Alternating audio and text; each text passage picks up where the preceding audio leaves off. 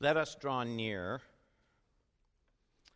Biblical worship and the warming of the soul. This is part 10. And I'm continuing from last week the particular subject New Testament worship in the 21st century church.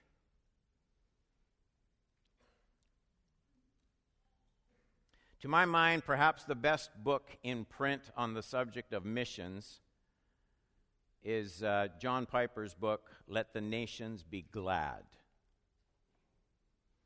In the first paragraph of the first page of the first chapter, he wrote these words, and they called out to my own heart many, many years ago. Let me read it to you. Missions is not the ultimate goal of the church, worship is. Missions exists because worship doesn't. When this age is over and the countless millions of the redeemed fall on their faces before the throne of God, missions will be no more. It is a temporary necessity. But worship abides forever. Worship, therefore, is the fuel and goal in missions. It's the goal of missions because in missions we simply aim to bring the nations into the white hot enjoyment of God's glory. The goal of missions is the gladness of the peoples in the greatness of God. But worship is also the fuel of missions. Passion for God in worship precedes the offer of God in preaching. You can't commend to people what you don't cherish. Missions begins and ends in worship. That's a profound quote for a missionary minded church like ours. God is so anxious to turn people into worshipers, he actually laid down his life on the cross. That cross, the wall of our sanctuary, it reminds us that God the Son literally dies for the creation of worshipers. Does my voice sound loud to you? Yeah, me too. Can we pull me down? It's echoey and loud. And I'm, I'm probably loud enough. We easily fall into the rut of thinking of worship in terms of how we express ourselves to God. And we usually, I, I think maybe mistakenly, think it's a matter of personal choice or temperament. I think this makes worship small and anemic because before worship is a matter of our choice or style or taste, it's a, it's a matter of the goal and desire of God. It's at the heart of His almighty mission on earth. It's what redemption is all about. It's why you have been redeemed, and it's your motivation for reaching others. Missions matters not just because people are lost. Missions matters because God hungers for more worshipers. Worship is why there is a church on this piece of property instead of a strip mall. Worship is why we're here today. Worship is to the church gathering what food is to the restaurant. And this whether people comprehend it or not, everyone hungers for the presence of God. This is what must be at the core of a living church people meeting God through worship. Here's what this means for everything we do here. Means nothing else in whatever degree of excellence and talent and gifting we can achieve. Nothing else will, will touch the heart of the hungry. Not, not in a way that's more than just a momentary emotional lift. When we lose sight of this, whatever else we accomplish in this place, we, we will lose our way. We will lose our way. So, in the next two teachings, this Sunday and next, I want to look at four passages of Scripture, four snapshots that relate to the subject of worship.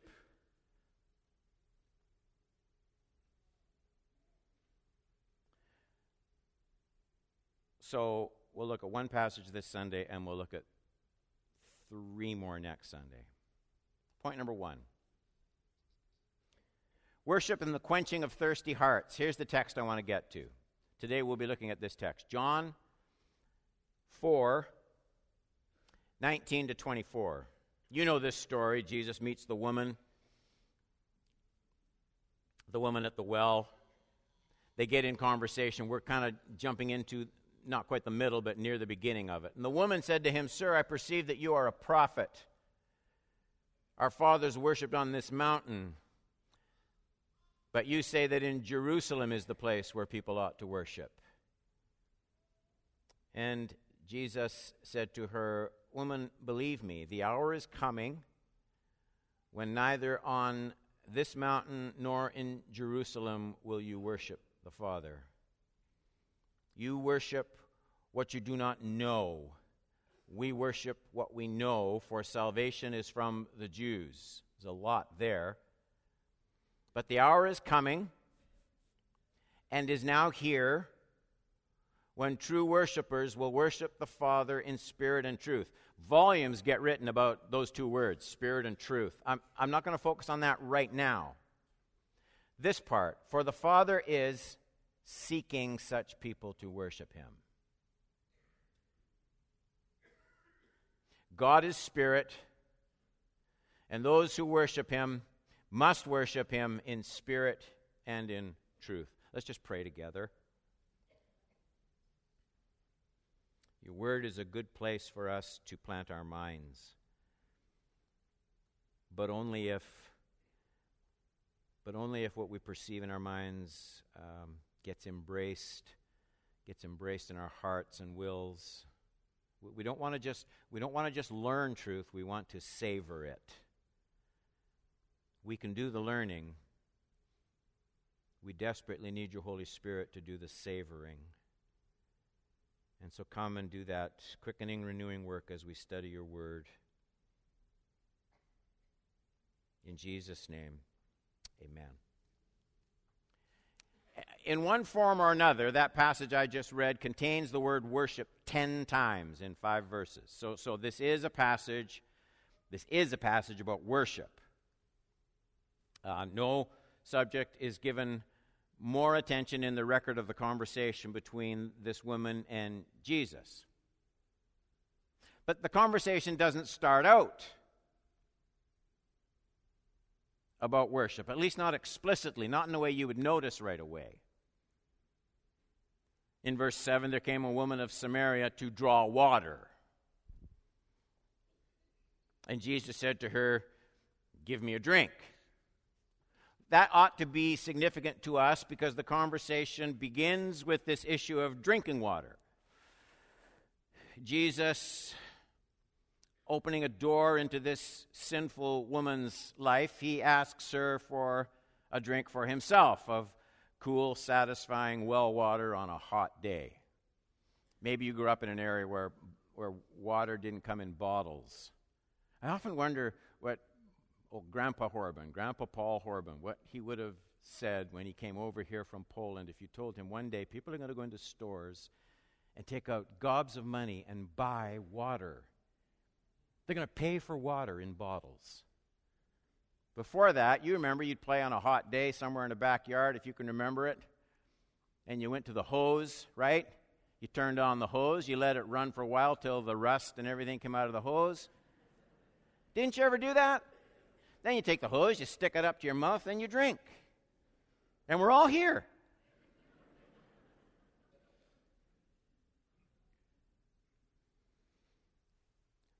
Cool water on a hot day the woman, Jesus. And then, and then the conversation turns away from the ordinary water and the, the thirst for water, the physical thirst for water, and it, and it turns a corner to other kinds of thirsts. The, the deeper, deepest thirsts that come with life and, and a kind of living water that you can't get out of that well. It isn't going to be satisfied physically. And you see this change, John 4 13 to 15. Jesus says to her, Everyone who drinks this water, you see, he's making this transition, be thirsty again. This isn't her first trip to the well. Whoever drinks of the water that I give him will never be thirsty forever, which is terrible English, but it is a very accurate rendering of, of the word sequence in the Greek. Will never be thirsty forever. The water that I give him will become in him a spring of water welling up to eternal life. And the woman said to him, Sir, give me this water. She's still, not, she's still not quite on the same page that I will not be thirsty or have to come here to draw, to draw water. Now, it's from this point that the verses lead into remarks about worship that we read in this same passage at the beginning of this teaching. And we're meant to see a connection. We're, we're meant to see in the design of Jesus and the way he handles this situation, we're meant to see the intentional link in Jesus' mind between true spiritual worship and the satisfying of the deepest thirsts of life. So, so the connection now becomes worship isn't just duty. It isn't just duty. Jesus redirects this woman's thinking. He, he ties worship to, the, like the quenching of a thirst with water on a hot day, he ties worship to, to delight. He ties worship to joy. He ties worship to satisfaction. So, in other words, worship and the quenching of our inward thirsts, our deepest inward thirst. Worship and our inward thirsts aren't two issues, they're, they're one issue, they're linked together. That's how this whole incident kind of gets explained as Jesus works this woman through the situation. Because Jesus wants this woman to come into this kind of uh, thirst quenching, deeply satisfying, life opening relationship with himself, he immediately puts the spotlight on two hindrances in her life.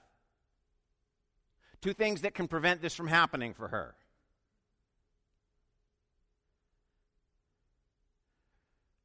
Surprisingly, in a way that doesn't seem related on the surface, Jesus as he's asked by this woman for water, he answers her by bringing up the issue of her living with someone who isn't her husband. Would you have done that? Like, is that how you start a conversation with someone? Look at John, uh, John 4, 15 to 18. Sir, give me this water so that I will not be thirsty or come here to draw water. And Jesus says, well, Go. he didn't have to say this. Get, go get your husband. He knows where this is going. Go call your husband and come here. And the woman said, I, I have no husband. He said to her, You are right in saying you have no husband. You have, you have had five husbands, and the one you now have is not your husband what, what you have said is true. Notice the one, the one you now have is not your husband. This is, this is not some um, non intimate paternal living arrangement with some family member, perhaps to save money. She, she has this. Jesus is very careful in the words he's using. She has someone now the way she had her husband before. And he means for us to see that kind of connection. And she senses he's talking about a sin. But notice something else. Jesus isn't pointing this out just to condemn this woman. Like, he still wants to quench the thirst in her heart, but he knows there's only one way to, to get her to that place, one way to reach this goal. She's on a false path albeit perhaps a religious one. She's on a false path to, to the quenching of her deepest thirsts. Her instincts are wrong, and there's only one starting point on the journey home. And that ought to make all of us just kind of go, well, wait a minute. Why do people not find thirst quenching fulfillment in God? People in this room right now. I'm describing you, probably. Why do people not find thirst quenching fulfillment in God? Is it, is it because they don't go to church? Is it because they don't read their Bibles? Is it because they don't pray? Why do people not find fulfillment in God even while attending church and going through the other uh, expressions of their faith? Why do people go home empty, dry, unsatisfied? Why does Jesus Christ, God the Son, who died, rose again, has purchased us in his own blood, made us a kingdom of priests? Those are worshipers unto God and seated us in heavenly places, why does the overwhelming thrill of knowing Jesus not dominate and rule the thirsty hearts of people? To find the answer, we need to watch Jesus closely. Watch him closely as he reaches he reaches out to this woman. She asks him for living water. But in spite of what she thinks she wants, she's not ready for living water. She thinks she is. She actually asked Jesus for living water, but she hasn't made room for it. She hasn't come to terms with this moral situation, this compromise in her life, this sin. And when the sin is forsaken and brought to Jesus, the great thirst quencher of the heart will work in her life. Boy, what a lesson here. There are people who, who, to whom Jesus speaks about a summons to deeper contentment and satisfaction and joy, about prizing Him above all things and finding the deepest wants of their soul finally touched and warmed. And the reason it doesn't happen for them is because they view some requirement that the Lord, by His Spirit, the Word, the church, some requirement that the Lord places on their heart, and they think that requirement is going to be too restrictive. And they don't see where Jesus is trying to take them. It happens in all sorts of situations.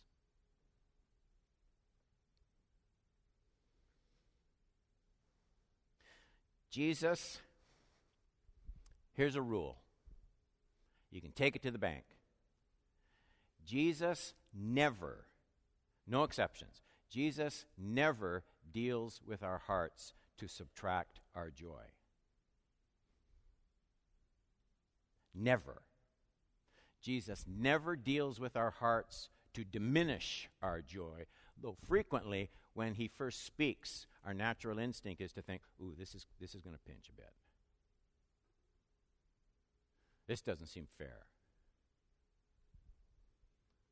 Even in the convicting times, his plan is only to free us from empty placebos of joy, the things that keep us from spotting what's truly crying out in the depths of our heart. There's always love in every confrontation every convicting work of the Spirit. This is preparation for worship. Jesus, Jesus is drilling for a spring of living water in this woman's heart. And he doesn't want her to settle for less.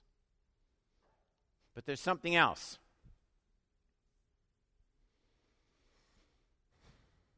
The whole purpose of a living encounter with Jesus Christ is the loss of thirst for anything else.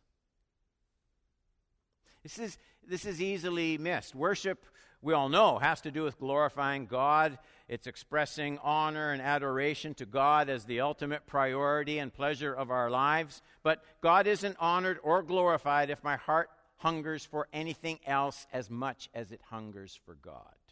It won't work. In 1830,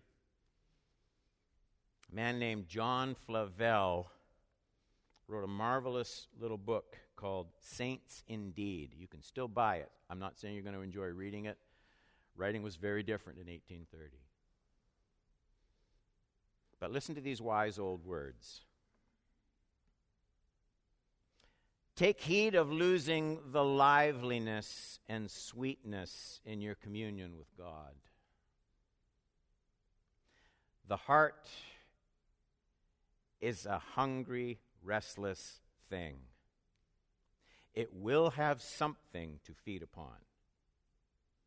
If it enjoy nothing truly in God, it will hunt for something else among the creatures and objects of earth, and there it will lose itself. That's a good quote. Those are incredibly wise words. If you want a more contemporary feel, you might consider these words of warning about a gradually cooling heart or a distracted heart from C.S. Lewis. In Screwtape Letters, he wrote Take heed of the safest road to hell, the gentle slope, soft underfoot, without sudden turnings, without milestones or signposts, just cooling.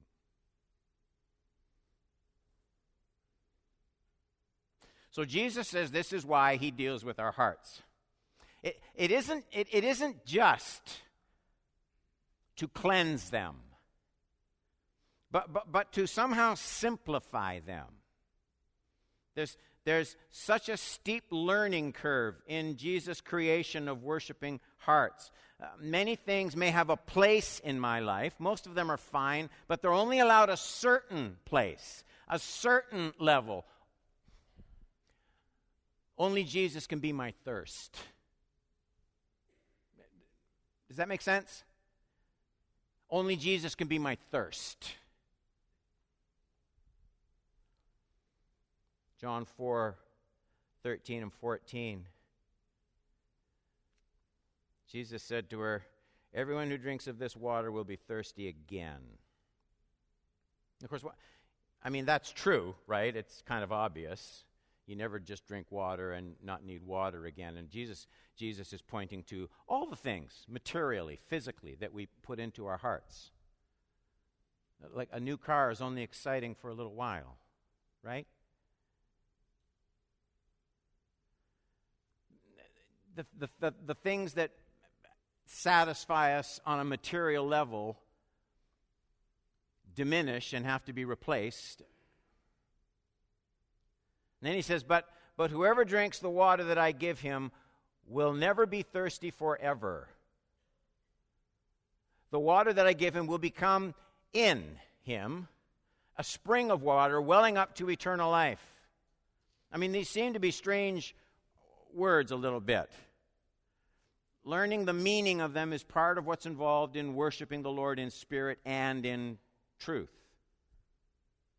The tricky part of those words, I think, comes in the 14th verse. This promise.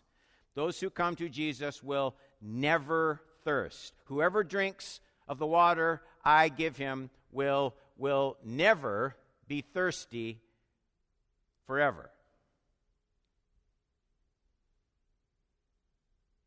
The problem I have with those words, maybe you have the same problem. I have come to Jesus. I do thirst. Life, life kind of dries us out. Um, I talk to people who come by my office every week thirsting. People who work with the rest of the staff thirst. We're a church full of thirsty people. We pray because we thirst.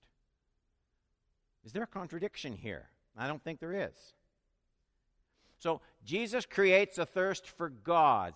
It's the competing thirsts and hungers that he's come to drown in the living water of his presence. Or look at these words from the Apostle Paul. Here's the same idea in different words Philippians 3 13 and 14.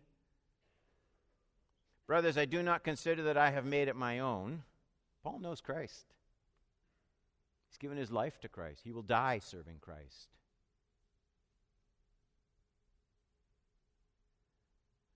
One thing I do, forgetting what lies behind and straining for what lies ahead. Does that sound like a thirsty person to you? It does to me. Straining for what is ahead. I, I press on toward the goal for the prize of the upward call of God in Christ Jesus. That's an expression of a thirsty heart. That's not a contented heart. It's a driven heart. It's a heart thirsty for more living water. This is what C.S. Lewis meant when he said, God is easily pleased but never satisfied. There's always more joy, more expansive walking with God still ahead.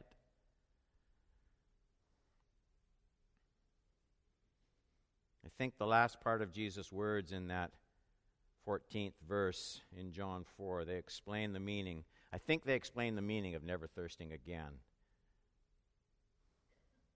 Whoever drinks of the water that I will give him will never be thirsty forever.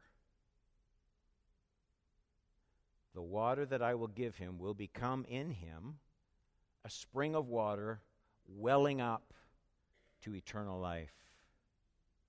So Jesus answers to the drought of my heart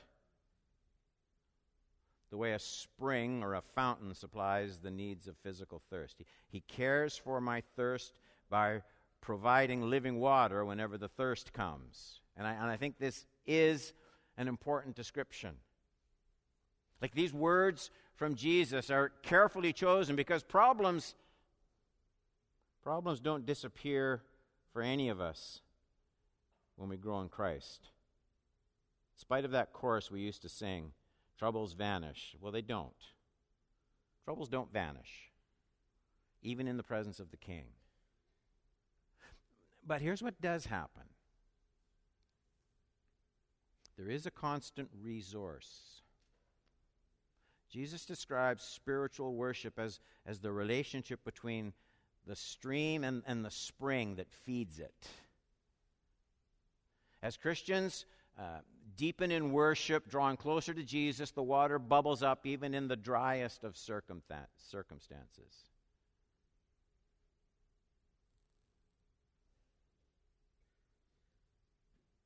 The value of worshiping Jesus is the way it trains the affections of the heart.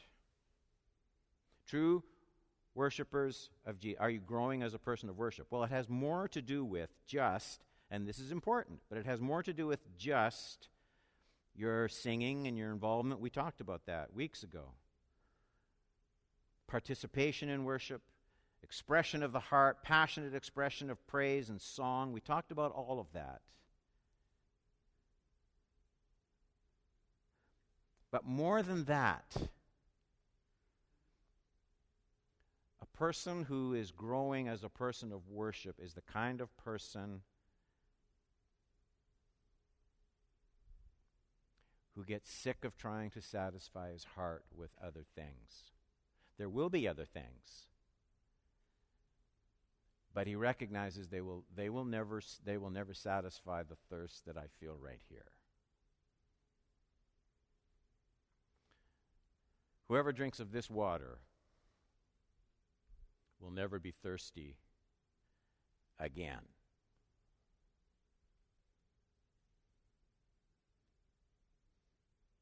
True worshippers of Jesus are spoiled from giving devotion to anything else. When do I know Jesus in my experience the way the New Testament and the Spirit offers? Answer when I can't find deep joy in anything as a replacement for drawing near to the Lord. If my life finds satisfying delight, while Christ isn't my consuming passion, then I do not know Christ as he intends to be known. Does that make it clear? This is such a litmus taste for every profession of Christ, my profession of Christ, that if you notice it, Jesus expresses it over and over again. It's obviously very important to him. It's important to him that we get the drift of this. So, those obvious words we looked at in, in verses 13 and 14 Everyone who drinks of this water will be thirsty again. Whoever drinks of the water that I give him will, will never be thirsty forever. The water that I give him will become in him a, a spring of water. There's something welling up to eternal life. I, I'm, I'm, I'm drawn to eternal things. Other things seem unattractive, not just forbidden, unattractive. Look at this one, John 6:35, same idea. Now he's not talking about water at first. Jesus said to them, I am the bread of life. But here's the same idea, right? Whoever comes to me shall not hunger. So so he's water that you partake of and you'll never be thirsty again. He's bread that you partake of and you'll never be hungry again. There will be other things that take their attention, their time, but they won't hunger for those things. And he repeats himself water, bread, the sign of the sign of having partaken of Christ in a living way is, is a lack of thirst or hunger for other things as a root of joy.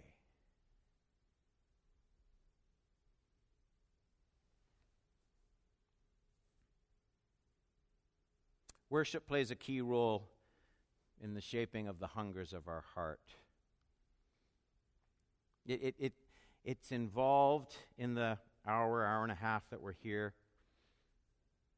but that's only a tool to help shape. People aren't going to be watered, nourished, satisfied in any deep, lasting way in this church unless we understand what Jesus is saying about living water, bread of life. People, people can sense when the mechanics of something replaces the heart of it. They can sense it. This woman, she's aware of all the proper times and places and the routines, but she knew she wasn't experiencing what Jesus was talking about in her heart. And so are you when sin or indifference or ignorance of truth or pride or the cares and concerns and schedules of this world and the crowd you're with when they when they crowd out a simple devotion to Jesus your heart will feed on something. Remember Flavel? So Jesus is Jesus is drawing in this woman's heart. She's not there yet, but Jesus is working on her empty soul. And he still does that. He still calls people to himself. Not, not, he, he, he, desires this worship not to soothe some ego of his, but because he knows only passionate worship frees the heart from the disappointment, from the disappointment that comes from devoting a life to anything but himself. He refuses to let that happen. Here's the last verse, and we're done. I love this verse. Is it up there somewhere? Read it with me. Those who look to him are radiant, and their faces shall never be ashamed. Looking to him. Looking to him. It, it, it's more than, it, it, it, it involves this, but it's more than just seeing the squiggles that represent words on a page and knowing how to read them. You, you can do that without, without looking to Him. Looking devotionally, worshipfully, passionately to, to Him alone for satisfaction and joy. The writer in the Old Testament says it will never result in shame. Never. No empty promises, no dead ends, no deceptive entanglements. You need to punctuate those words. Those who look to Him are radiant. That is what Jesus meant when He said, Whoever drinks of the water that I give him will never be thirsty forever. Put feet on that idea. Parents, show it to your children. Fathers, reveal this radiance in Christ in your home. Show how show what it is to be satisfied in Christ alone. Be very specific. How, how do you demonstrate to your family that everything but Christ leaves you feeling empty inside? How, how do you demonstrate that to your family? Worship is all about demonstrating that while we do many different things, we thirst for nothing but God. And I think without that, without that, all of our all of our words are meaningless. All of our words are meaningless.